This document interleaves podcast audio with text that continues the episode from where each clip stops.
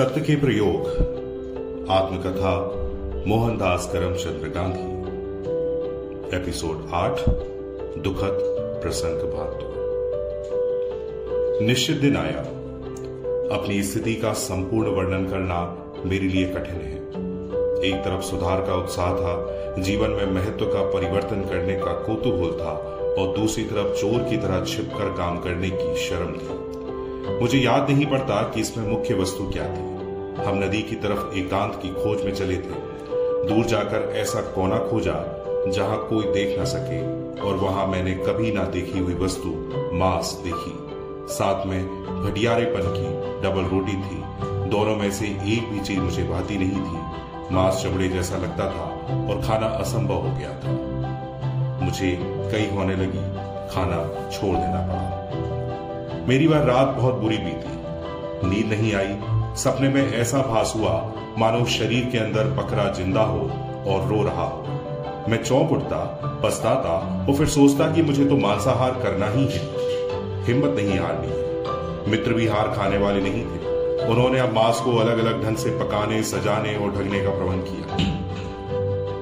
नदी किनारे ले जाने के बदले किसी बाबर जी के साथ बातचीत करके छिप छिपे एक सरकारी डाक बंगले पर ले जाने की व्यवस्था की और वहाँ कुर्सी, मेज वगैरह सामान के प्रलोभन भी मुझे डाले। इसका असर हुआ। डबल रोटी की नफरत कुछ कम पड़ी।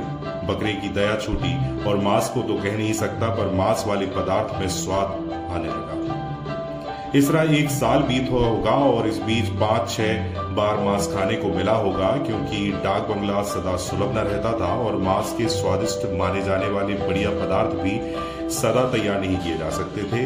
फिर ऐसे भोजनों पर पैसा भी तो खर्च होता था। मेरे पास तो फूटी कौड़ी भी नहीं थी, इसलिए मैं कुछ दे नहीं सकता था। इस खर्च की व्यवस्था उन मित्र को ही करनी होती थी। उन्होंने कहा से कैसे व्यवस्था की, इसका मुझे आज तक किसी भी तरह का याद नहीं। उनका इरादा तो मुझे मांस की आदत लगा देने का था, भ्रष्ट करने का था, इसलिए वे पैसा अपने पास से खर्च करते थे। पर उनके पास भी कोई अखूट खजाना नहीं था। इसलिए ऐसी दावतें कभी कभी ही हो सकती थी। जब जब ऐसा भोजन मिलता तब तब घर पर तो भोजन हो ही नहीं सकता था। जब माता जी भोजन के लिए बुलाती, तब आज भूख नहीं है, खाना हजम नहीं हुआ, ऐसे बहाने बनाने पड़ते थे। ऐसा कहते समय हर बार मुझे भारी आघात पहुँचता था। यह झूठ सो भी माँ के सामने और अगर माता पिता को पता चले कि लड़के मांसाहारी हो गए हैं, तब उन पर बिजली तो टूट पड़ेगी। ये विचार मेरे दिल को क्रोधते रहे इसलिए मैंने निश्चय किया कि मांस खाना आवश्यक है। उसका प्रचार करके हम हिंदुस्तान को सुधारेंगे, पर माता पिता को धोखा देना और झूठ बोलना तो मांस ना खाने से बुरा है। इसलिए माता पिता के जीते जी मांस नहीं खाना चाहिए। उनकी मृत्यु के बाद स्वतंत्र होने पर खुले तौर से मांस खाना चाहिए और जब तक वह समय न आवे तब तक मांसाहार का त्याग करना चाहिए। अपना यह निश्चय मैंने मित्र को जता दिया और तब से मांसाहार को मैंने छोड़ दिया सो सदा के लिए ही छोड़ दिया।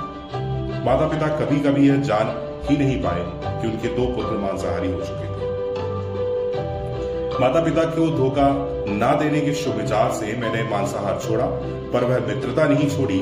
मैं मित्र को सुधारने चला था, पर खुद ही गिर गया और गिरावट का मुझे होश तक न रहा। इसी मोहब्बत के कारण मैं व्यवहाचार भी घुस गया। एक बार मेरे ये मित्र मुझे वैश्याओं की बस्ती में ले गए। वहाँ मुझे योग्य सूचनाएँ देकर एक स्त्री के मकान में भेजा।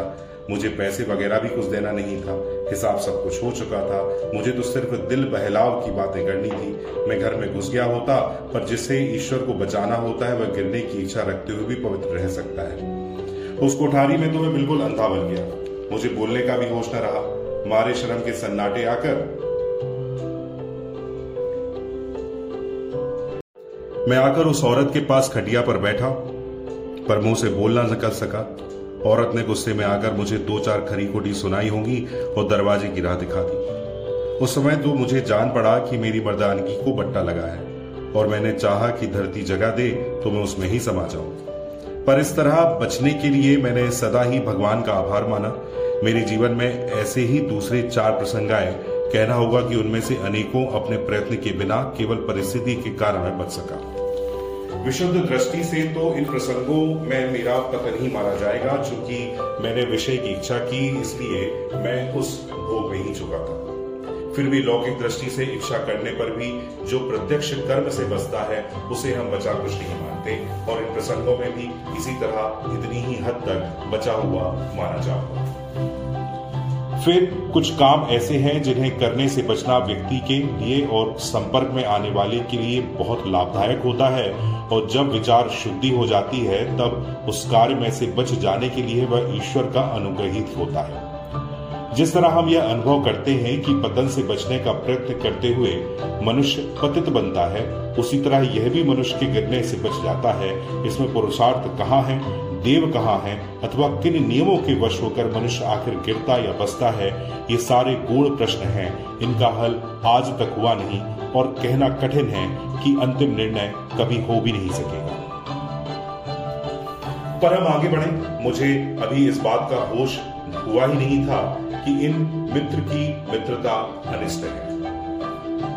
वैसा होने से पहले मुझे अभी कुछ और अनुभव प्राप्त करने थे इसका बोध तो मुझे तभी हुआ जब मैंने उनके अकल्पित दोषों का प्रयत्न दर्शन किया। इसलिए मैं यथासंभव समय के क्रम के अनुसार अपने अनुभव लिख रहा हूँ, इसलिए दूसरे अनुभव आगे भी आएँगे। इस समय की एक बात यही कहनी होगी, हम दंपति के बीच तो कुछ मतभेद पैदा होता या कलह होता, उसका एक कारण यह मित्रता भी थी। मैं ऊपर बता चुका हूँ कि जैसे प्रेमी वैसा ही वहमी पति था। मेरे वहम को बढ़ाने वाली यह मित्रता थी, क्योंकि मित्र की सच्चाई के बारे में मुझे कोई संदेह ही नहीं था। इन मित्र की बातों में आकर मैंने अपनी धर्म पत्नी को कितने ही कष्ट क्यों पहुँचाए होंगे? इस हिंसा के लिए मैंने अपने को कभी माफ़ नहीं किया है। ऐसे दुख हिंदू स्त्री की ही सहन कर सकती है, और इस कारण मैंने स्त्री को सदा सहनशीलता की मूर्ति के रूप में देखा है।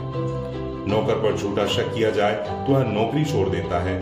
पुत्र पर ऐसा शक हो तो पिता घर छोड़ देता है और मित्रों के बीच शक पैदा हो तो मित्रता टूट जाती है। स्त्री को पति पर शक हो तो वह मन ममूस कर बैठती है और वह अगर पति पत्नी पर शक करे तो पत्नी बेचारी का तो भाग्य ही फूट जाता है। वह कहा जाए? उच्च माने जाने वाले वर्ण की हिंदू स्त्री अदालत में जाकर बंधी हुई गांठ को कटवा भी नहीं सकती। ऐसा एक तरफा न्याय उसके लिए रखा गया है। इस तरह का न्याय मैंने दिया। उसके दुख को मैं कभी भूल नहीं सकता, इस संदेह की जड़ तो तभी कटी जब मुझे अहिंसा का सूक्ष्म ज्ञान हुआ। यानी जब मैं ब्रह्मचर्य की महिमा को समझा और यह समझा कि पत्नी पति की दासी नहीं हुई है, पर उसकी ब्रह्मचारिणी है, सहधर्मणी है, दोनों एक दूसरे के सुख दुख के समान साझेदार हैं। और भला बुरा करने की जितनी स्वतंत्र प्राप्ति पति को है, उतनी ही पत्नी को है। संदेह के उस काल को जब मैं याद करता हूँ तो मुझे अपनी मूर्खता विषयांग निर्दयता पर क्रोध आता है और मित्रता विषय अपनी मूर्छा पर दया आती है।